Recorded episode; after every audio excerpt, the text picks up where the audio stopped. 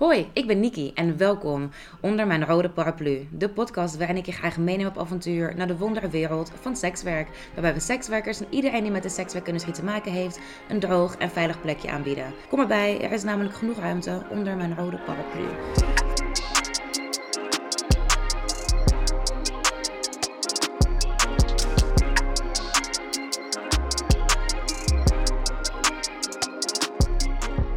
Vandaag heb ik voor de tweede keer Berna Meijer onder mijn rode paraplu. Hallo. Hallo Berna, wat fijn dat je er bent. Natuurlijk, altijd. En we hebben namelijk heel veel uh, verzoeken gekregen voor een deel 2 van de geschiedenis van sekswerk. Dus het is eindelijk zover. Hoe cool is dat? We waren de afgelopen keer gebleven bij het grote reguleren. Oh ja. En een klein stukje daarvoor. Ja, goeie tijd. Ja, oh weet je nog? Ja. Over... Eindelijk orde in chaos. Eindelijk, nee. heerlijk. En daarvoor hadden we het dus, nou, over de 80-jarige oorlog gehad. Dus ik dacht, misschien kunnen we daar nog een klein beetje iets over. En wat dan dus eigenlijk vanaf daaruit het grote reguleren uh, Zeker, zeker. Nou, 80-jarige oorlog was natuurlijk onze grote, uh, nou ja, overwinning niet helemaal. Hè, want het was een soort van gelijkspelletje geloof ik. Nou, weet ik niet helemaal zeker wat daar... Ik weet eigenlijk niet wie er gewonnen heeft. Nou, doet er niet toe. Maar in ieder geval tegen Spanje, hartstikke heftig. En, um, uh, nou ja, ik heb het geloof ik vorige keer ook al gezegd. Zo'n klein kikkerlandje als Nederland, die een land als Spanje... Nou, dat, dat, is, dat is belachelijk eigenlijk dat je er überhaupt aan begonnen bent. Want wij waren echt, ik wijs het nu aan, zien jullie niet, maar echt zo. En Spanje was echt zo, zien jullie ook niet, wijs ik nu aan. Heel groot. Um, toch best knap ook, toch? Dat je toch even 80 jaar wel volhoudt. Ik ja, weet niet. Nou, maar dat hebben we dus gedaan door middel van echt vet vals spelen. Wij hebben echt, um, ja, ik zeg het wel eens voor de gein, niet heel veel geschiedkundigen die zullen mij dit niet in dank afnemen. Maar ik vind het super grappig. Als Nederland ergens goed in was en waarschijnlijk nog steeds is, is het vals spelen. Ja, dat noemde je inderdaad vorige keer ook. Maar op welke manier hebben ze dan toen vals gespeeld, waardoor ze 80 jaar volhielden? Nou ja, bijvoorbeeld dat, uh, kijk, uh, Amsterdam was toen al de, de stapelpoort van Europa. Dus de, uh, ja, zeg maar het grote warenhuis van Europa. Als ja, de bijpoort van Europa. Ja, de ja. goederen die, die kwamen in Amsterdam, kwamen die allemaal binnen. Want Amsterdam had een perfecte ligging om vanuit daar via de binnenwateren naar de rest van Europa te verschepen. Anders moest je daar helemaal omheen en dat was tijd en geld. Ja, nou, eh, tijd is geld, dat is nog steeds zo. is niet veranderd. En wat wij dus bijvoorbeeld heel goed deden, is wij gingen dan in Spanje gingen wij uh, rebellen Shell sponsoren. Oh, ja. eh, die gingen wij groot maken. En die rebellen gingen dan allemaal wapens stelen van de Spanjaarden. Um, die verkochten ze aan ons, of die brachten ze onder in Amsterdam. En wij gingen ze weer terugverkopen aan de Spanjaarden. Maar dat deden we ook andersom. Dus we gingen ook uh, bij de Spanjaarden gingen we zeggen: nou, als jullie nou van die gasten even wat jatten, dan, leg je, hè, dan kan je dat wel stallen bij ons en niemand weet het. En dan gingen wij ze weer terugverkopen aan de rebellen. En zo speelden we twee partijen tegen elkaar uit. Um, dus dat... Maar we hadden toch oorlog met de Spanjaarden? Waarom ja... de Spanjaarden ons dan vertrouwen? Geld. Uh. Geld.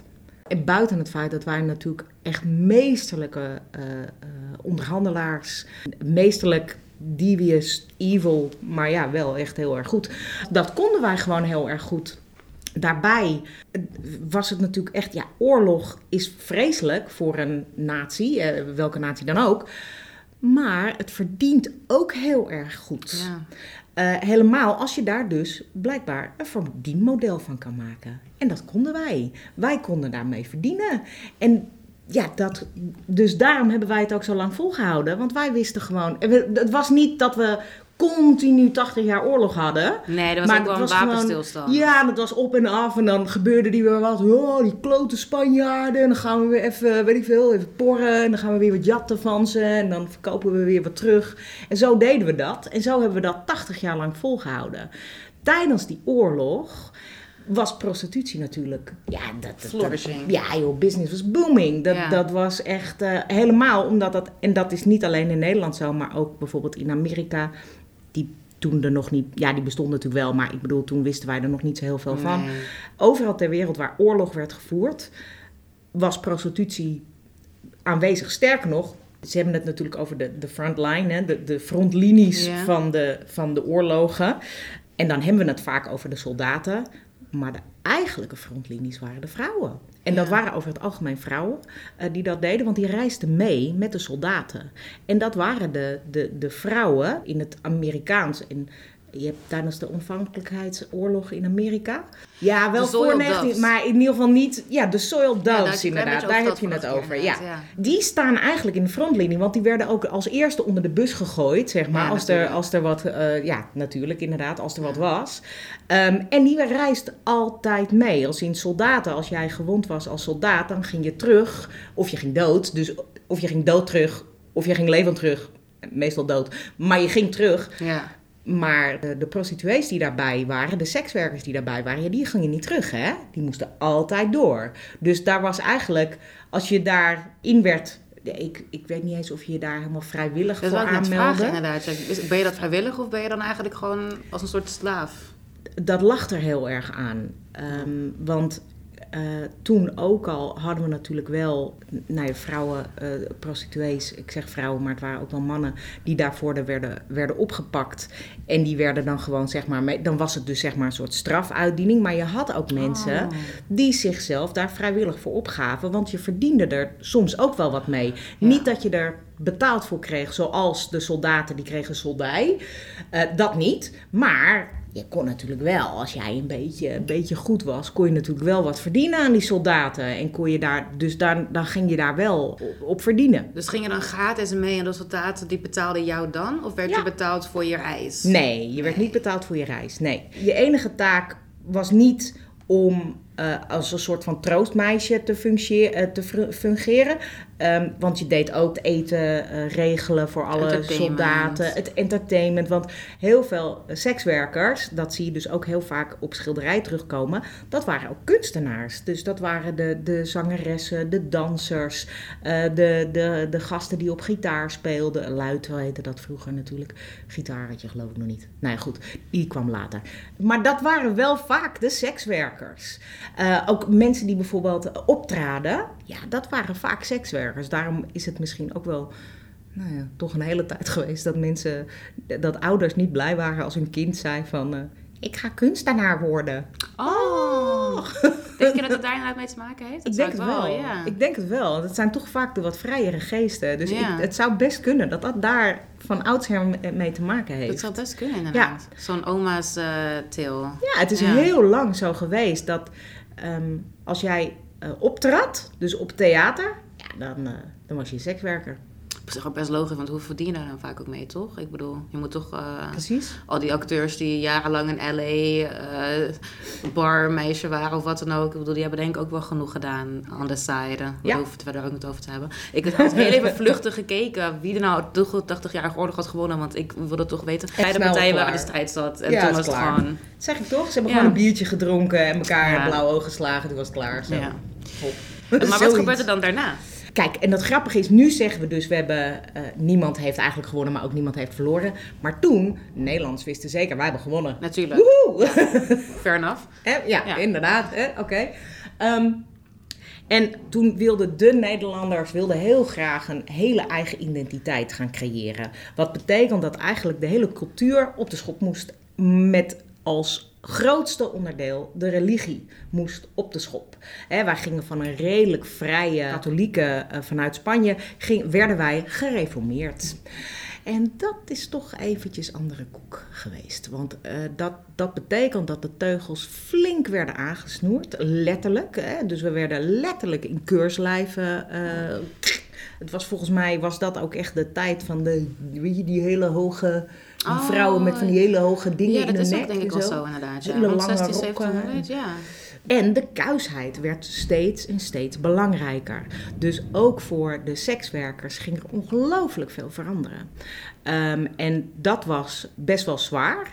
Vooral omdat sekswerkers toch wel, ja, wat ik net al zei, tijdens die oorlogen eigenlijk eh, als eh, noodzakelijk kwaad werden gezien. Hè? Zeer noodzakelijk en zelfs belangrijk. En je werd nog steeds wel met de nek aangekeken hoor. Als in het is niet dat je met een, eh, met een leuke button, woehoe, ik ben sekswerker en kijk mij. Nee, dat, je ging niet zoals nu, dat we met z'n allen de straat op gaan met my body is my business. Nee dat, Nee. dat deed je nog steeds niet. Want dan werd je nog steeds echt wel... Stenigd. ja, zoiets.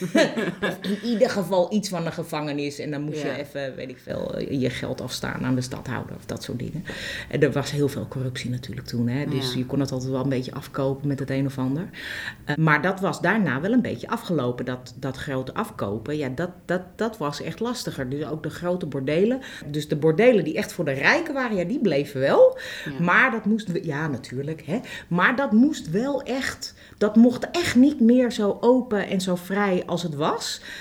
En ook, nou ja, eh, straatprostitutie werd echt heel eh, streng gereguleerd en mocht echt niet meer. En niet alleen binnen de prostitutie, maar ook binnen de kerk. Je kreeg allerlei schuilkerken, kreeg je nu, super interessant, toen natuurlijk vreselijk. En dat onderstreept maar weer is dat alleen maar omdat je iets niet ziet of omdat je iets verbiedt, betekent niet dat het niet meer bestaat. Eh, en dat het niet Nee. meer gebeurt. Sterker nog, eigenlijk maak je mensen alleen maar slimmer. Want ze gaan alleen maar dingen bedenken hoe je het alsnog kan blijven doen op een andere manier. Ja, je maakt En ze vindingrijker Ja, veel vindingrijker. Ja.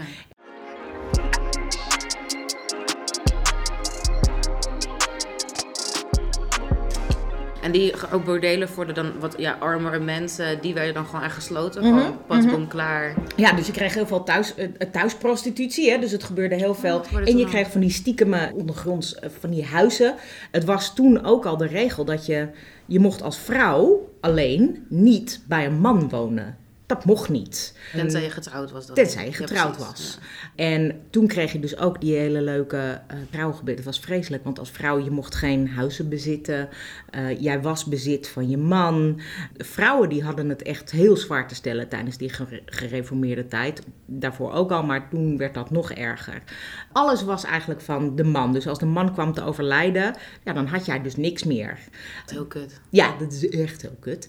Dat is dus ook heel vaak de reden waarom veel vrouwen in de prostitutie terechtkwamen. Op soms latere leeftijd. Je mocht als vrouw niet zo heel veel werk doen. Nee. Er waren maar vijf, volgens mij vijf banen die je mocht uitoefenen eh, eh, als vrouw. Vijf functies. Dat was eh, non. Nou ja, getrouwd zijn. Maar dat, ja, dat was ook Voelt een wel soort als van... een baan. Ja, dat was ook Ja. een soort van baan. Ik bedoel, dan werkte je voor je man, zeg maar. En, Ja. en je kind, dat was een soort eh, kinderbakkenmachine, zoiets.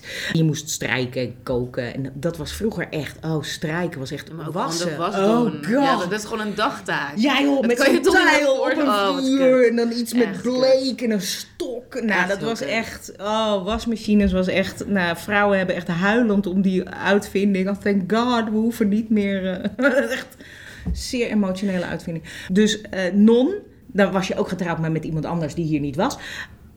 De- Met God trouwen, bedoel je het dan, toch? Ja, die ja. bedoel ik. Ja. trouwen met een man die er wel was.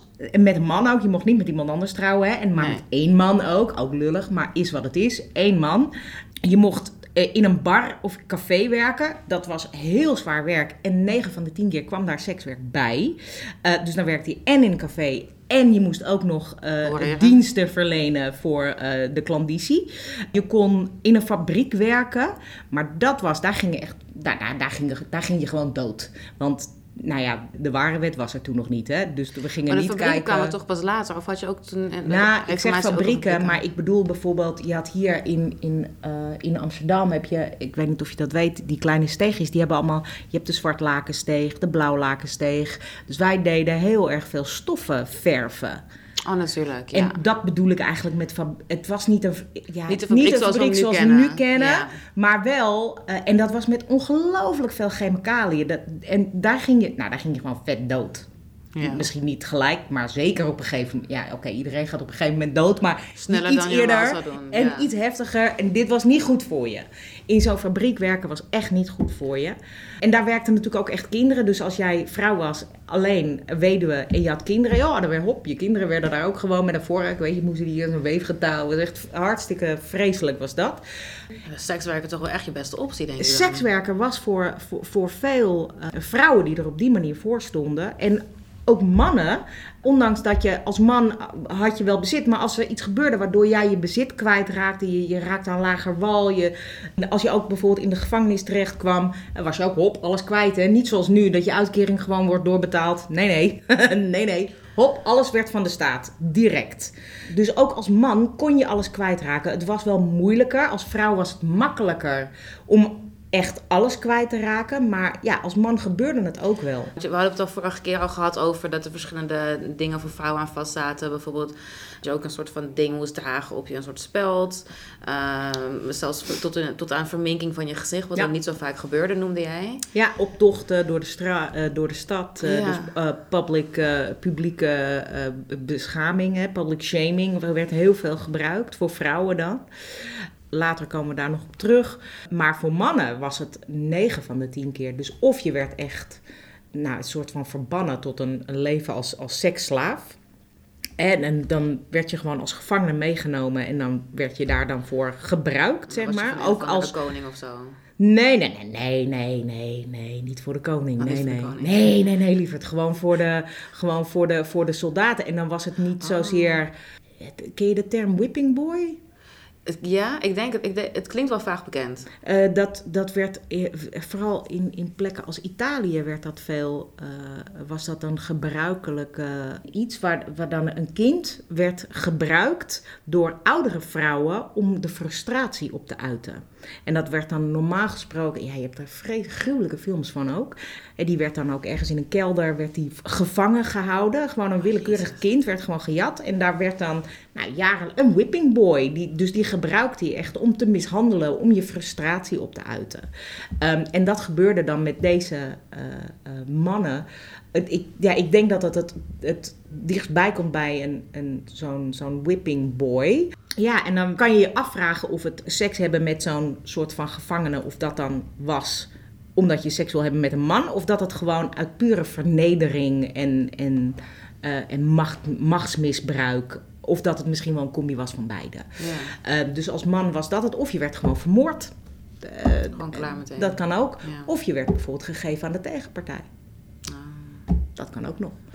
Maar die reformatie klinkt niet als een hele leuke tijd. Nee, dat was, dat was niet een hele leuke tijd. Dat Nee. was een, een tijd van eh, ja, dat alles heel, heel kuis moest en heel streng en heel strak. Eh, met heel veel verraad ook. Want mensen verraden elkaar en daar kreeg je dan weer geld voor. Ja. Ehm, na zo'n oorlog ja, kwamen we in een soort van eh, eh, recessie. Het ging met de meeste mensen niet heel goed. Kijk, je had natuurlijk geen middenstand hè, vroeger. Dus je had de, de rijken, dat was wat, 1, 1 2 procent. En dan de rest was gewoon arm. Ja. En middenstand had je gewoon niet. En voor de armen was dit natuurlijk gewoon echt vreselijke tijd. Dus het was ook heel onhygiënisch in, in, in de stad ook. Het was, een, eh, nee, het was een- niet een hele fijne tijd. Ondanks dat mensen het vanaf, nou wat is het ook weer, de Gouden Eeuw is vanaf 17, 1700, iets in die richting. Dan begint de zogenaamde Gouden Eeuw. Maar ja, dat is niet voor iedereen. Was- hij begon wel ietsjes eerder. Hij begon, eh, de VOC was opgericht in 1602 en het Ja. eh, duurde twee eeuwen. Precies, en het punt is, is dat de Gouden Eeuw, het klinkt echt fantastisch, alsof iedereen het beter kreeg, maar Ja. dat is natuurlijk niet waar. Nee. Alleen maar de, de mensen die daarvan wisten te profiteren, die, die kregen het beter. Het, maar dat realiseer ik me dan nu pas. Je had dus eigenlijk de hele reformatie tijdens dus de Gouden Eeuw. Terwijl in mijn, mijn Net hoofd- even ervoor en de, die ging daarna verder. Want in Engeland kreeg je de, brak geloof ik toen omstreeks die tijd ook de Victoriaanse tijd aan. Ja. En dan krijg je dus eh, met, eh, is dat Queen Victoria? Die zo ongelooflijk preuts en kuis was. Nooit een man gehad, geloof ik. Ik geloof dat zij dat was. Ik denk het wel, ja. Dat was zij, geloof ik. Met, dat zeg ik met die, met die jurken, met die knoopjes helemaal tot onder je kin. Echt vreselijk moet dat gezeten hebben. Ja, ze vonden toen een hele grote hoofd ook heel mooi. Ik zag er pas nog iets over. Dus Oh, dat was het, ja. De helft van Ja. je voorhoofd, zeg maar, zo helemaal kaal. Heel raar, met van dat En ook je wenkbrauw moest ook weg. Want Ja. het was echt letterlijk, je moest op een ei lijken. weird, Heel raar. Echt heel ja, echt heel raar. En dus dat zij vond dus, nou ja, eigenlijk alles wat met seks en seksualiteit te maken had, vond zij echt vreselijk. Ik vind het nog steeds een prachtige uitspraak. eh, De steltste hel, de stelte naar de hel. Eh, Dus de benen van de vrouw waren de stelte naar de hel. En dat is waarom ze dus van die hele lange, of een laag over laag, dat zeg ik, duurde echt uren voordat je je pyjama aan kon trekken. Dat was echt vreselijk, was dat. Echt, door die lage rokken heen en broeken en onderbroeken. Nou, weet ik veel wat allemaal. Je zal naar de wc moeten. Ah, heel heet ook. Zo. Ja, dat was echt heftig. Nou waren de winters heel koud. Dat scheelt wel een Dat stuk, scheelt. ja. Was het dan dus ook vanuit de Victoriaanse, vanuit, het, vanuit Engeland dan ook dan een beetje overgewaaid hier naartoe? Of was het echt gewoon een idee van de Nederlanders zelf Nou, dat ze meer keus wilden zijn? Nou, ik denk dat natuurlijk wel het een en ander is overgewaaid. Want eh, wij hielden natuurlijk best wel... We hadden nauwe banden met, eh, eh, Ja. met Engeland. Dus eh, vooral ook als het gaat om vroom zijn en hoe dat er dan uitzag. Hè? Vooral dus in, in, eh, in kleding. Ja, dat, dat komt echt wel overeen. Dat zie je ook wel in schilderijen. Dat je echt wel ziet dat... Tuurlijk, er zijn wel wat verschillen... Maar de, de, de stijl komt redelijk overeen met dat wat er in Engeland was. En dat kwam natuurlijk ook omdat wij onze stoffen uit dezelfde landen haalden. Ja. Hè, want eh, wij hadden natuurlijk de VOC, en eh, kregen wij toen. Daar zijn wij gigantisch rijk mee geworden. Maar het is niet alsof Engeland daar niet kwam. Die kwamen daar net even later. wij waren gewoon supersnel. Ja, maar snel. de Flying Dutchman, hè? eh, niemand wist hoe we dat deden. Want die reformatie, die, duurde die dan tot ongeveer Napoleon-tijd? We noemden het eigenlijk ook de grote regulering. Begonnen ze dan, maar met- tijdens die reformatieperiode waren ze niet aan het reguleren, maar vooral aan het... Dat ging zeg maar een beetje hand in hand. Want toen kwamen er ook heel veel wetten en regels waarop je dus wel, als je namelijk alles weg ging doen, dan, dan moesten ook die grote bordelen. Ja, dat kon natuurlijk niet. Nee. En het was natuurlijk vooral in Amsterdam, maar ook in andere plekken van Nederland. Het was wel een hele grote bron van inkomsten. Ja, natuurlijk. Want heel veel mensen kwamen hier naartoe vanwege de, de, de redelijk vrije eh, seksuele opvattingen. Het was een Dat beetje jammer, was een beetje jammer dat dat dan in ene weg was. Dus daar moest natuurlijk wel, ja, je moest daar wel iets mee. Dus ze, ze gingen het over het algemeen, gingen ze het dicht reguleren. Eigenlijk bijna hetzelfde als wat ze nu doen. Ik wou net zeggen, het klinkt een beetje als wat er, wat er nu gebeurt met Halsema en haar beleid. juist. Hè, ik, ik leg nu natuurlijk nog wel eens uit dat mensen denken: oh jee, wat een. Weet je, wij, wij hebben niet eh, sekswerk eh, gele- eh, gelegaliseerd. Dus we hebben het niet gedecriminaliseerd. Dat zijn twee verschillende dingen. Gelegaliseerd omdat wij zo'n leuk land zijn. Nee, we hebben dat gedaan zodat we het kunnen begrenzen. Ja, precies. Want als iets illegaal is, ja, dan is het gewoon illegaal. Ik bedoel, je kan niet zeggen van, ja, stelen mag alleen bij bepaalde winkels. Nee, nee, stelen mag gewoon niet. Nee, dus dan kan je, niet, dan kan je geen uitzonderingen op bedenken. Dus je moet iets, en daarom, dat is het grootste verschil van decriminaliseren en legaliseren. Zodra je het legaliseert, dan kan je zeggen, ja, het mag tenzij. Ja, precies. Het mag als. En, dan kan je er voorwaarden aan stellen. En dat is wat we toen ook al deden. En ook daar is Nederland super goed in. Om dus die kaders ook steeds, steeds Ja, kleiner dat is te een heel maken. pragmatisch. Ja. Dat is ook heel erg typisch Nederlands. Het mag als. Hè, en dat was dus van, het mag, eh, je mag eh, prostituee zijn, maar je mag geen kanten, maar je mag geen bont dragen. Nee, dat mag niet. En eh, je mag ook geen hakken dragen. Nee, dat mag ook niet. En we willen wel dat jij een veer draagt, want dan ziet iedereen dat jij een prostituee bent. Dat is belangrijk. En eh, ja, en dat is belangrijk. Ja, dat is wel heel, vinden wij heel belangrijk. Het mag, maar alleen maar daar. Ben je eruit? Oh, mag niet.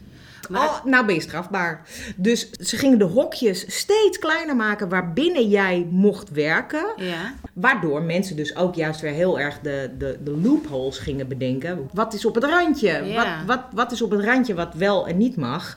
En dat is natuurlijk waarin je best wel hele grappige verhalen in krijgt. Bijvoorbeeld, en die is wel iets later, die komt rond halverwege 1800 ergens geweest. Dat is het verhaal van de Satanskerk. Dat is het zwarte pand hier op de... Op de Wat nu van gracht. is, toch? Dat had ermee te maken dat die bordelen werden gesloten. En het punt is, het is een, het is een verhaal. Er, er zijn wel meerdere versies van, maar ik vind Ja. deze de leukste. Dat de eigenaar van dat bordeel, nou dat mocht dus niet meer. En die had toen bedacht, wat ga ik nou doen? En die heeft van het bordeel een Satanskerk gemaakt. Want onder Satan mag alles. Dus ook prostitutie. En zo heeft hij die wet omzeild. Dat is een tijdje goed gegaan. Uiteindelijk is hij alsnog wel gesloten. Maar het is wel een tijdje goed gegaan. En dat is wel grappig dat je dat dus wel vaker Weet je wat ziet het verhaal ik daarover eh, dacht te kennen? Mijn, in mijn hoofd, wat ik heb gehoord, is het het verhaal dat het dus, dus inderdaad nou, 100 jaar later was.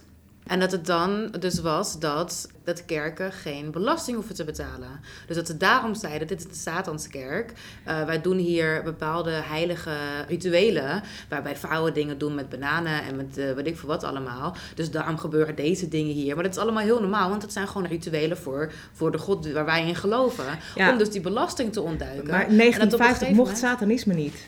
Oké, wat is toch? Het zijn dus verschillende verhalen, dus het maakt niet zoveel uit. Maar het satanisme mocht toen, eh, mocht toen niet. Ik dacht echt dat ik heb gehoord dat het het ding was. Gewoon echt voor belastingontduiking. Oh nee, ja. En dat ze echt, dat, dat, dat ze daar weet ik voor nee, het, tien jaar het mee weg zijn zeker weten gekomen. door een, door een bordeelverbod. Ah. Ja, 100 procent.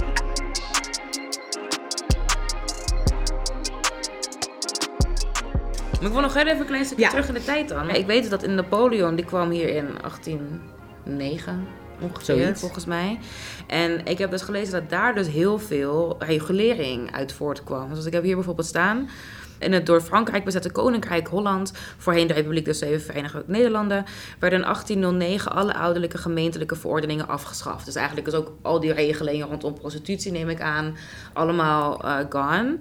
En dus ook, naar Frans voorbeeld, werden in 1811 politiemaatregelen ingevoerd die bordeelhouders en publieke vrouwen, prostituees, verplichten zich bij de politie te laten registreren. Want daar En, melden, begonnen ja, en daar heb je een heel leuk schilderij van ook. De zogenaamde vleeskeuring. De vleeskeuring? Oh, die is echt afschuwelijk. Ik heb er een foto van. Het is grappig dat je dat zegt. Ik zie het ineens, zie ik het zo voor me. Dat deden ze inderdaad. Je moest je dan laten registreren. Maar niet alleen laten registreren, je moest je ook laten keuren. Dus je werd geregistreerd als eh, publieke vrouw of als eh, sekswerker. En dan moest je, dan zat er dus een, in, dat, in dat schilderij, het, is, het heet echt serieus de vleeskeuring. En daar zitten dus dan, dan zie je een soort van ja, nette mannen op een rijtje zitten. En dan zie je al die publieke vrouwen, die, moeten dan, die trekken dan hun rokken omhoog zo.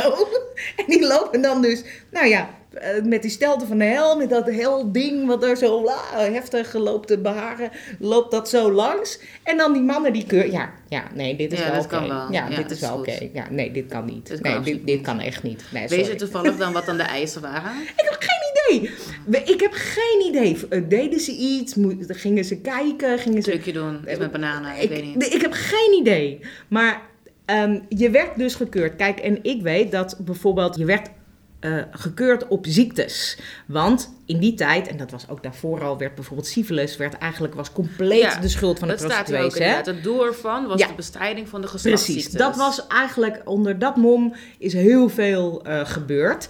Ehm, kijk, en het punt is dat syphilis kan je niet zien. Nee. Tenminste, dat weten wij dan nu, dat je dat niet kan zien. Ja, Eh, tenminste, niet de eerste 10, 20 jaar of zo, weet ik veel. Want het, Ja. is, eh, het kan heel lang, ja, je wordt helemaal doorgedraaid, gaat in je hersenen. Nou, het is vreselijke, vreselijke ziekte. Maar bijvoorbeeld genitale verratten en zo, dat kan je wel zien. ja. En dat vergisten ze heel vaak. Dus als jij dan genitale verratten had, hop, dan, was je, dan was je ziek en dan was je klaar. Dan, Mocht dus ook als je dat per ongeluk een puistje had, ingeruwd haarzakje of zo. Oh, heel ja, Letterlijk. nou letterlijk, ja. Ja. Kut man. Volgens mij deden ze niet aan scheren, weet ik eigenlijk niet. Periodes af en aan. Ik heb het toevallig pas nog opgezocht. Ja, er zijn periodes geweest in de geschiedenis waarin het heel hip was. En op een gegeven moment hadden ze dus, nou, wenkbrauwen mochten niet meer tijdens de Victoriaanse tijd. Maar dan wel weer, schaamhaar mocht dan Ah. wel weer. Dus dat je meer hoofd... Daar hoefde eh, het niet op, op een ei te lijken. Nee, daar niet. Specifiek daar niet. Bijzonder. Toch bijzonder. Maar- Nou ja, goed. Eh, dus dat, dat, deden ze, dat deden ze zeker. En ook bij de. Maar dat bedoel ik dus. Het hoefde niet helemaal weg. Sterker nog, het was niet de bedoeling dat het helemaal weg ging. Want het, het bracht dus ook gewoon heel veel geld in het laadje. En dat was ook zo. Ik bedoel, in Frankrijk was natuurlijk ook. eh, de prostitutie vierde hoogtijdagen daar, Ja. maar onder een ander mom ook. Hè? Dus het, het, het was dan. Ze zeiden niet dat het prostitutie was. Nee, maar er was ook korte staan of zo. En de hele Moulin Rouge ding natuurlijk. Dat op een gegeven moment speelt zich ook af ergens in 1800 of zo. Zaten voor me ook Heel veel syphilis dansen, is gewoon leuk dansen. Is gewoon heel sensueel dansen. lekker dansen. Ja, het is gewoon leuk. Ik wil gewoon dansen. Maar de prostituee die kregen dus ook, naar Frans voorbeeld, een rode registratiekaart. Wat je volgens mij hier ergens in Groningen ook op een gegeven moment had. Misschien dan niet rood, maar wel een registratiekaart. Ja. En je was verplicht je tweemaal per week medisch te laten onderzoeken door de poli politie-chirurgijn. Aha, de politie. Ja, ja. Op met name geslachtsziektes. En daarbij moet je, dan, moet je er ook nog 15 stuivers voor betalen. Ja, dat klopt. Dus je moest je geld afstaan. Dus eigenlijk is het gewoon het, nou, een beetje het soeteneurschap eigenlijk. Het was hetzelfde als wat die stadhouders deden. Ja. Jij mocht best prostituee zijn, maar je moest mij wel geld betalen. En dan zeg ik dat jij oké bent. Maar de Fransen Dat hebben het eigenlijk wel weer een beetje weer teruggehaald dan. Want het mocht dus eigenlijk op een gegeven moment niet meer. Had Napoleon had zoiets van, nou weet je wat, er mogen wat meer mensen hoereren van mij, maar dan moeten ze wel dit doen. In 6 van 2017 hadden ze ook een expositie in, ik wil zeggen het Van Gogh Museum. Dus ook Ja. van Frans. ja, de li- eh, liefdeskoop heette dat, ja, geloof ik. ja, ook heel inderdaad. mooi. En dan had je dus ook zo'n registratieboek Ja, van toen de tijd. Echt Klopt. heel bijzonder. Maar dat is dus ook waarom die, die Fransen waren... Ja, je moet het zo zien dat wij waren net gereformeerd geworden. Super kuis. We hadden het allemaal voor elkaar. En niks mocht meer. En dan komen de En dan komen die Fransen. En die zeggen... Nou, bonjour madame. Eh, ah, maakt het uit, kom. Laat mij, dick? laat mij kijken. En dan zie ik dat het allemaal oké is. en wat dus heel erg hetzelfde is als nu, is dus, nou eigenlijk hebben we dat gewoon een beetje aangehouden. Want als jij je als bordeelhouder je niet hield aan die registratieregels, dan werd je bedrijf gesloten.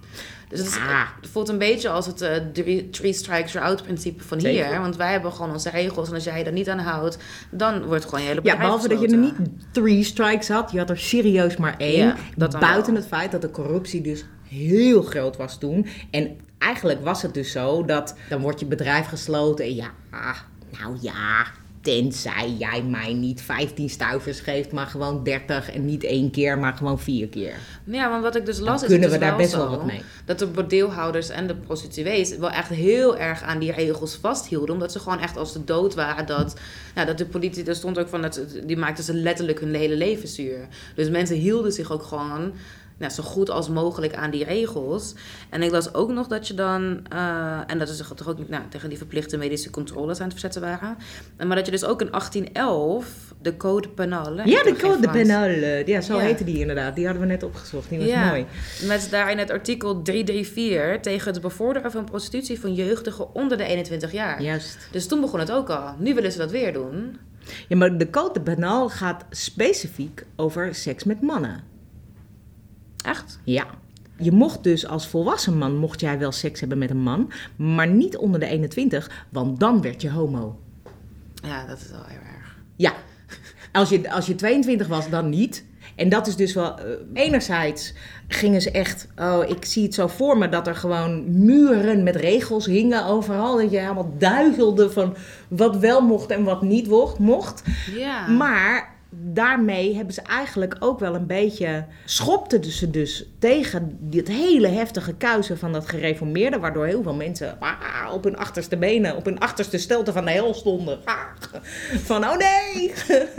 maar aan de andere kant hebben ze ook de deur opengezet naar het denken van... ja, je kan dus met regels kan je dus misschien ook wel wat vrijer zijn. En dat sprak natuurlijk de, de Nederlanders die eigenlijk... De hele, Ne- Ne- Nederland was best een heel vrijgevochten land, dat zeg ik hè, tegen die Spanjaarden. En, hè. En nu kwamen die Fransen, ondanks dat... Want wij vonden die Fransen helemaal niks, hè. Want nu- eerst hadden we die Spanjaarden gehad en dan komen nou die Fransen. Verdomme, daar balen we van. Je blijft bezig. Ja, Iedereen wilde er maar wat van. Terwijl, wat wil je hier? Het is één moerasland. Alles was goor. Alles was, was plakkerig, modderig. Het was echt goor, hè? Nederland was goor. De, Amsterdam was echt een van de goorste steden die er was. Wat Eh, wilden ze hier dan? Goeie vraag. Ja, we Toch waren... het havengebied dan? Ja, ja. Toch het het, gaat om het, het draait allemaal om de centen. Dat is één ding wat het is. Ik zag, zag ook, want je had dus, ik had eh, opgezocht van hoeveel bordelen je dan overal had. En kennelijk had je dan, nou, ik zag dan vond er vooral van de twee, niet de twee grootste, maar twee grote steden in Nederland, van eh, Amsterdam en Utrecht. Mhm. In Amsterdam had je dan bijvoorbeeld in 1852 had je 131 bordelen. In 1882 had je er 68. En in 1888 had je er 43. Dus het werd gewoon na een 30 jaar zijn er bijna 100 gesloten toen. Ja. Aan het eind 18, 1800. En in Utrecht was het bijna similar, hoewel wel minder eh, bordelen. Want daar had je in 1842 had je er 14. 1862 had je er 12. En in 1885 had je er nog maar drie. Had je Maar een vette monopoliepositie, man. Ongelooflijk inderdaad. Ja, dat was niet tegen op te pezen. Want ik zat nu nog heel even, je had toen 131 bordelen in Amsterdam alleen. Maar dat is misschien wel, ik weet niet zo goed hoeveel we er nu nog überhaupt hebben in Nederland. Nou, zeker niet 101. In he- heel Nederland, In heel oh, dat weet ik niet. In Amsterdam hebben we er zeker geen Nee, 131 ik denk meer. Dat, is één ding wat zeker is. niet. Ik denk ook geen 43 meer. Nee, nee, hebben we een stuk minder. We hebben er misschien nog een paar Ah, honderd in heel ja, Nederland. dat ligt eraan of je de kamers op de wallen meetelt. Want dat zijn natuurlijk één Ja, persoons bordelen. Maar als je die niet meetelt, dus de er grotere bordelen. 66 gesloten in het afgelopen jaar. Ja, precies. Dus we hebben er geen 350 meer, maar eh nou, twee- 270, Ja, 280, zoiets. iets in die Minder richting. volgens mij nog. Ja. Maar dus er was dus wel, hoewel ze dus zoiets hadden van, nou, als we die strenge regels dan invoeren, dan mag het allemaal wel. Maar toch werd het allemaal wel heel erg ingekaderd. Ja, want het is niet zo dat wij altijd een heel vrij prostitutiebeleid hebben gehad. Dat is zeker niet het geval. Dat zie je nu ook weer. Het gaat echt in een soort golfbeweging. Ja. Dat het van heel vrij naar heel strak en dan weer. Eh, dus dat zie je heel vaak. Want na die 80-jarige oorlog komt een hele periode van hele strenge regels en dat eigenlijk helemaal niks meer mag. Dan komen die Fransen en dan in ene mag er wel weer een stuk meer. Met de regels inderdaad. Eh, met, wel met dus onder voorwaarden mag Ja. er weer van alles. Daarna komt er weer een hele strenge periode. Want omstreeks 1900 Ja. komt het algehele bordeelverbod. Ja, en dat inderdaad. is onder leiding van de feministische beweging. Ah, De feministische beweging die heeft onder druk dat, eh, eh, van de feministen ja. Op de Wallen zijn inderdaad de feministen niet per se een geliefd eh, volk, mij. Nee, en ik, het is heel grappig. Ik heb eigenlijk altijd gezegd: ik ben absoluut geen feminist. Maar ik denk dat de term feminist, zoals dat vroeger was, dat die wel een beetje is veranderd. Want Dat denk ik ik blijk ook. toch wel een redelijk feministische ik denk inslag te hebben. Ehm, maar ik zeg altijd van, ik ben liever gewoon menselijk. Dus onder, onder leiding van die vroege feministische golf, van die vroege feministische beweging, is toen het algehele bordeelverbod ingesteld. ja. En toen zijn alle bordelen gesloten. Ja, en eigenlijk inderdaad, want je ziet En dus toen begon het hele 1888, gedonder. Het begon steeds minder Ja. te worden inderdaad, want het Franse beleid was tot 1900 ongeveer van kracht. Want wanneer was het dan eigenlijk het meest vrij? Was dat dan toch in die tijd van die eh 1500? Ja. Voor de 80-jarige oorlog? Ja, Toen was ja. het eigenlijk het meest vrij Ja, zeker. En geweest. daarna weer na, dus zeg maar richting de seksuele revolutie. Dus 1960. Ja, precies. En iets daarvoor, dus zeg maar ook weer tijdens de oorlogen. Ja. De- Ja, tijdens de oorlogen mag er toch wel weer veel, hè? Want dan hebben we het druk met heel veel andere dingen. Dus dan, hè, ja, precies.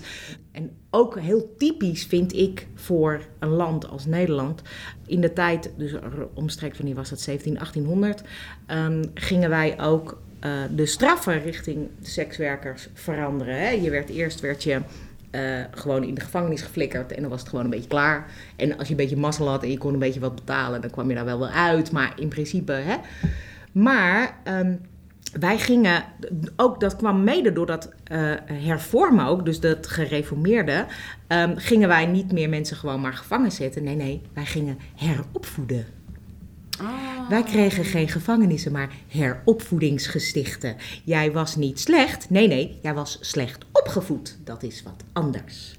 Nee, nee, ik weet het beter. Als je nou gewoon doet wat ik zeg, dan word jij een hartstikke leuke kuisenvrouw. Want wat inderdaad goed en slecht is, dat is heel erg natuurlijk afhankelijk. Maar ik denk dat het meeste toch wel als jij wat, je- wat iemand dan ook als slecht persoon ziet, het zal vanuit je opvoeding wel komen. Dus ergens hadden ze wel een soort van een Nou ja, sociologisch puntje, denk ik. Maar het punt is, is dat dat is wat wij bijvoorbeeld ook deden eh, eh, tijdens de kolonisatie. Hè? Zeiden nee, nee, nee, dit zijn gewoon eh, savages en die moeten gewoon, die moeten gewoon leren hoe jij beter wordt. Hè? En dat is wat wij heel dat erg. En dat, dat doe je dus bijvoorbeeld met de zendelingen.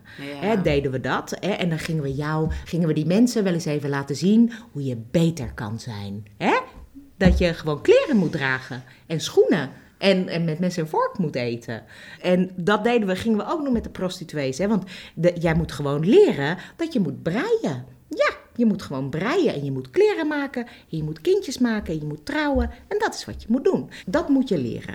En dan gingen we dus heropvoedingsgestichten gingen wij Echt heel maken. kut. ja. Zo kut om daarin te ja, zitten. dat was het ook. En dan had je dus het spinhuis en het rasphuis. En het rasphuis was voor mannen en het spinhuis was voor vrouwen. Wanneer was dit, sorry? Ergens 1800, iets in die richting. ja. Wat, en wat was dat dan? Dat was een heropvoedingsgesticht en dat was echt vreselijk. Want daar, daar, leerde je dan specifiek spinnen? Ja, onder andere. En kleren maken. Maar dat niet alleen. Want ja, er moest ook geld verdiend worden, hè? Nee, niet voor jou. Jij, bent, jij moet heropgevoed worden. Dus jij krijgt geen brood. Maar voor degene die, het, die daar werkte, die wel.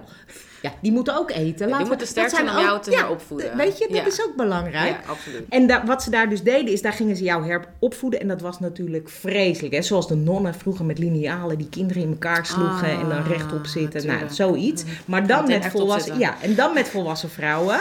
Maar die lieten dus ook het volk mocht dan kijken naar de oneerbare vrouwen. Kijk, daar zitten ze met z'n allen. Kijk, dat is nou wat je wordt. Kijk, zie je? Dat is het. Werd er dan ook iets gedaan? Nee, Ze zaten gewoon op een podium. het was een soort circusidee. En daar betaalden mensen dan geld voor om dan daarnaar Nee. te kijken. Ja, serieus. En twee keer per jaar werd er een optocht georganiseerd vanuit het spinhuis. En dan kon je dus rotte tomaten kopen. En die kon je dan gooien naar de prostituees. En dat was niet alleen voor prostituees, dat was ook voor mensen die lijden aan lepra. Ja, letterlijk aapjes kijken. Maar sowieso, de, de prostituees werden dus gelijkgesteld met, de, met mensen die lijden aan lepra. Dat heb ik ook nooit helemaal begrepen. Maar Ja, goed, je bent allebei natuurlijk een... eh, ja. ik weet niet, een Ja, maar lepra is toch een, was toch een ziekte. Voor mij is dat een hele nare ziekte. Ja, toch? Zover ik weet, ja. En ook heel, nou ik weet niet hoe Maar er wanneer komt, maar goed. was je dan goed genoeg om uit zo'n spinnenhuis te mogen? Of Ja, was waarschijnlijk als je genoeg geld verdient, dat, dat lag aan je straf. Want je kreeg gewoon straf, dus je was er ergens voor opgepakt. En dan kreeg je bijvoorbeeld één of twee maanden in het spinhuis. En dat kon je dan ook wel een beetje Maar echt afkopen. als je dan net tijdens die optocht daar zit, hoor. Ja, dat is En het idee was dus dat je dan dus een vak leerde. En dus, het, vak, dat leerde je natuurlijk helemaal niet. En dan, nou, na twee maanden eh, werd je gewoon weer de straat opgekinkeld. En dan, ja, dan deed je gewoon weer wat je, wat je deed. Ja, totdat je weggepakt werd. Ja. Dus, maar dat deden we dus heel veel. Dat deden we ook in, in gevangenissen. Dat was toen een soort van gedachtegoed. En dat heb je nog steeds wel een beetje. Dat is wel grappig dat het moderne eh, idee daarvan. Ze zeggen wel eens hè, hoe je je gevangenen behandelt. Daar kan je je maatschappij aan, eh, eh, aan afmeten. ja. Ja, weerspiegelen inderdaad. Toen ontstond dat idee dat je dus straffen alleen is eigenlijk niet genoeg. Je moet mensen iets, iets geven. En de, die gedachtegoed is eigenlijk best dat je denkt, oh, dat is eigenlijk best wel. ehm, ja, ik ben het daar best mee eens. ja, dat is best een heel goed gedachtegoed. En dat is wel op die vreselijke manier is dat begonnen. Maar je ziet nu nog steeds dat wij rehabilitatieprogramma's hebben voor mensen in de gevangenis. Of nou, als er. Als gewoon net eh, dat spinhuis, maar dan zonder de tomaten. ja, Meestal. zoiets. Ja. zoiets. Want ook als je kijkt naar het gevangeniswezen in, in, in Nederland. Hè, bijvoorbeeld die hele koepelgevangenis. Ken je dat Ja, idee? ja, ja, ja, zeker. Dat je dus maar één bewaarder nodig hebt die al die... Nou, dat, dat heeft ermee te maken dat je eh, mensen daardoor dus meer vrijheid kan gunnen. Terwijl je wel een bepaalde soort controle houdt. Nou, Oh ja. dat, dat, dat, dat is allemaal een beetje zo in, in, die, eh, in die gedachtegoed. Dus het idee was niet eens heel slecht. Nee, alleen de uitvoering. Buiten het feit dat het natuurlijk ook best wel denigrerend is dat jij. Dus er is een groep mensen die vindt het beter te doen dan jij. En jij moet leren hoe dat gaat. Ja. Daarbij werd natuurlijk totaal niet gekeken naar of jij wel de middelen had om dat te doen. Eh, je, kun je leuk leren breien, maar oké, dan kun je een onderbroek breien. En dan? Nou, daar heb ik ook Ja, van. Ja, en dan? Wat, ga, je, ga je een stalletje beginnen met gebreide onderbroeken of zo? Wat ga je dat nou doen? Dat mocht niet, want je mocht, geen, je mocht geen winkel hebben als vrouw, dus dat mocht helemaal niet. Nu doen ze dat natuurlijk ook een klein beetje wel met die uitstapprogramma's. Absoluut. Want je hebt nu natuurlijk, ik weet niet of mensen dat weten, maar je hebt uitstapprogramma's. Ja. Daar gaat echt miljoenen en miljoenen per jaar in om. En daarmee proberen ze dan dus sekswerkers uit de prostitutie te halen. Volgens mij is het, eh, krijgen ze er meestal met succes 10 uit. Ja, nou minder. Minder nog volgens mij inderdaad. Want vaak gaan mensen toch wel weer terug. Het idee is dat je dan dus inderdaad een vak leert. En vaak, ik heb van verschillende dames gehoord die daar een deel hebben genomen. Die komen dan inderdaad, dan word je aan het werk gezet als schoonmaakster. Of in een kledingwinkel, wat dan een soort tweedehands kledingwinkel is. En je mag niet eens echt zelf Ja, de dingen doen die je zou zo, willen. ja. Ja. En je wordt inderdaad gewoon echt als een soort van kind behandeld. Waardoor Ja. die volwassen vrouwen, die jarenlang ondernemers zijn geweest, dan denken... Rot op met deze tyfuszooi. Nee, ik ga gewoon met dat de is, een beetje, dat is een beetje het punt. En het ligt er een beetje aan. Kijk, er zijn natuurlijk echt wel idee. uitstapprogramma's die, die, die voor, voor sommige mensen echt wel werken. Klopt. Want het ligt er natuurlijk ook aan de redenen waarom jij klopt bent absoluut. begonnen met sekswerk. Ehm, maar ook gewoon het feit dat als jij vijf jaar bij een bank hebt gewerkt, kan je ook af en toe wel denken, nou, pff, ik word uh, lerares, doei, ik, heb er, ik ben er klaar mee. Ja. Als in, je kan op een gegeven moment ook gewoon klaar zijn met iets. Ja, en dan, maar dat neemt niet weg dat je er spijt van hebt of dat je het zo vreselijk vindt. Of, en dan kan een uitstapproject een, een uitkomst zijn. Maar het, het is natuurlijk eigenlijk heel denigrerend. Vooral ook om te zeggen, dan kan je eindelijk een vak leren. Dan Ja, excuse je me. net hoeveel hebt jaar ondernemer bent bedrijf. geweest. Ja, Ja, je hebt je eigen bedrijf gerund. Wat nee, inderdaad. Ik moet ook niet te, niet te laag praten, want er zijn ook zeker wel hele goede uitzendprogramma's. Volgens mij nou Shop ja, in Den voor Haag. sommigen. Ja, precies. Ja. Er zijn, en dat werkt ook gewoon. echt met headhunters. Om echt te kijken van, goh, wat past bij jou? En dat is, als je dat wil, ja, waarom? Ik snap namelijk wel dat Ja. als, jij in, als jij ergens in zit, maar dat is, dat, dat is met meerdere beroepen is dat zo. Als je ergens in zit, dan is het soms best lastig om daar uit te komen. Buiten het feit dat je als sekswerker natuurlijk ook nog een behoorlijke stigma hebt. Ja. Ik bedoel, staat het op je cv? Op je ik ben jarenlang inderdaad. sekswerker geweest, dus ik, kan, ik heb mijn eigen bedrijf gerund. Dus dan heb je zeg maar wat uit te leggen. Dus ik begrijp wel dat het voor sommige mensen echt een uitkomst kan zijn. Maar ik begrijp ook dat het voor heel veel mensen heel denigrerend is. Ja. En niet werkt. Nee. Tenminste, niet op die manier. Nee, maar dat heeft ook te maken met, met het stigma wat eraan hangt. Ja.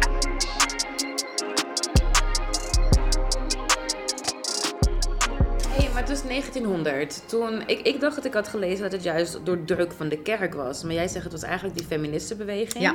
De kerk zal er ook heus wel, die zal dat heus wel leuk hebben gevonden hebben. Dus die zullen wel de, de krachten hebben gebundeld. precies. natuurlijk. En ik las dus ook dat je dan dus in Rotterdam en Amsterdam onder andere, dan vanaf 1900, dat je dan een soort van sigarenwinkels had die door vrouwen werden gerund. Wat dan ook weer dan toch bordelen Nou, ze werden waren. niet, ja, dat mocht natuurlijk niet echt. Hè? Dus ze werden wel door vrouwen gerund, maar ze stonden niet Officieel op de vrouwen. Nou, want dat mocht nog steeds niet. Je mocht als vrouw geen bezit hebben. Want hoe werkte dat dan met het bordeelverbod? Want de wallen zoals wij ze nu kennen, Mhm. wanneer begon dat? Omstreeks 1920. Oké. Omstreeks. En dat had ermee te maken dat je dus dat gigantische bordeelverbod, eh, waar daar echt niks meer mocht, waardoor heel veel prostitutie binnenshuis ging plaatsvinden. Ja. En op straat, s'nachts. Ja. eh, En op de ehm, kerkhoven. Precies. Dat veroorzaakte ongelooflijk veel overlast.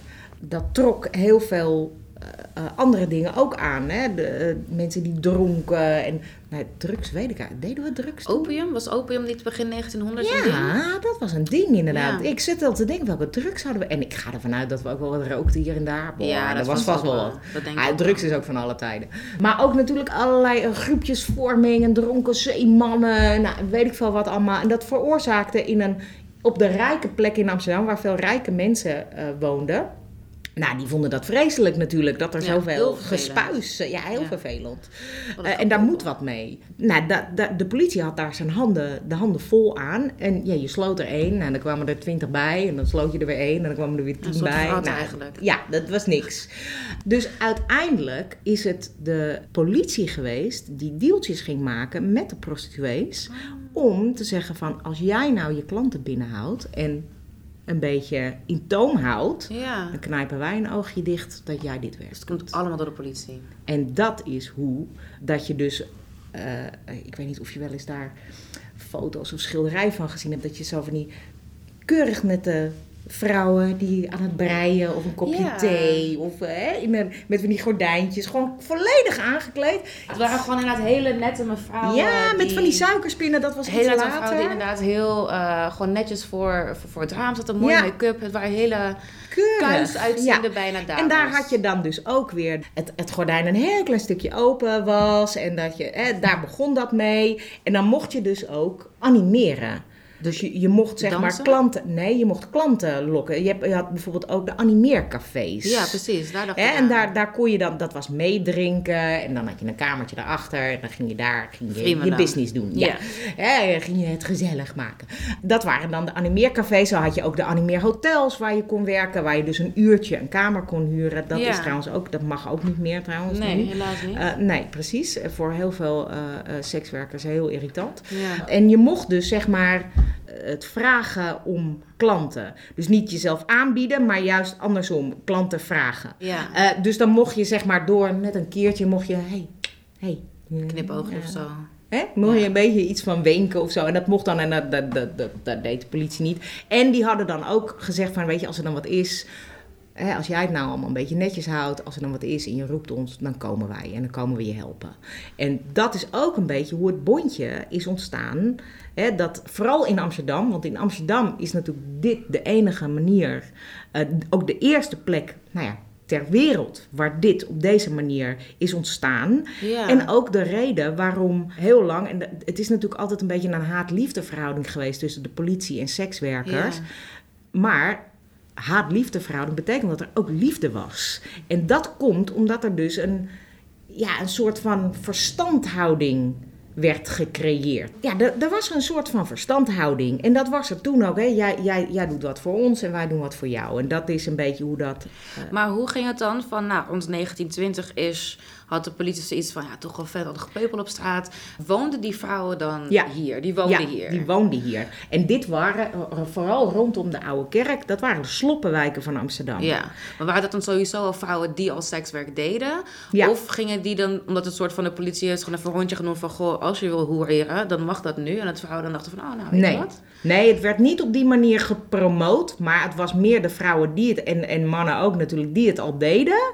Eh, doe het dan zo, dan, dan wassen we elkaars rug. Ja. Maar het was niet de bedoeling dat, je, dat het er meer werden. Hoewel, je kreeg natuurlijk daarna ook bijvoorbeeld de pijl. Hè, want wat, Amsterdam werd natuurlijk booming. Dus je kreeg heel veel danshuizen of speelzalen kwamen er. En dat is weer opnieuw de, de, zeg maar de nieuwe golf bordelen. Hè? In, in de speelzalen had je, uh, daar, daar kon je dansen. En daar kreeg je bijvoorbeeld dat, uh, ik moet altijd heel erg denken aan het nummer van Tina Turner, The Private Dancer. Oh, oh fantastisch. Ja, daar hou ik zo van. Maar dan in 1910 of zo, hartstikke leuk. Dat is het, de start van de wallen.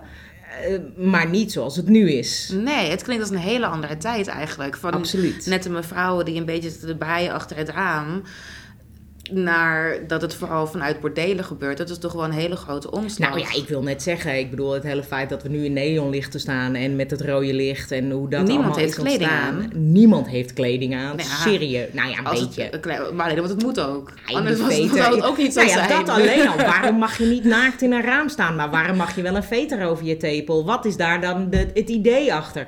Dat zijn allemaal ontwikkelingen die gaandeweg zijn, eh, zijn ontstaan. Ja. En die beginnen eigenlijk allemaal bij ja, een soort van ongeschreven eh, afspraak. Die er ooit is ontstaan tussen gewoon mensen die hier op straat werkten. Die een afspraak hadden Is met... daar documentatie van? Nee, ik Nee. ga er vanuit van niet. Nee, jammer. Je hebt het bijvoorbeeld wel eens besproken met iemand van de gemeente. Natuurlijk niet. Dat Nee. is echt zeker niet waar. Want dit is allemaal uit de illegaliteit is dit ontstaan. En Ja, dat hebben ze op een gegeven moment gedoogd. Ja, dat klopt ook. Dat hebben ze ook gedoogd.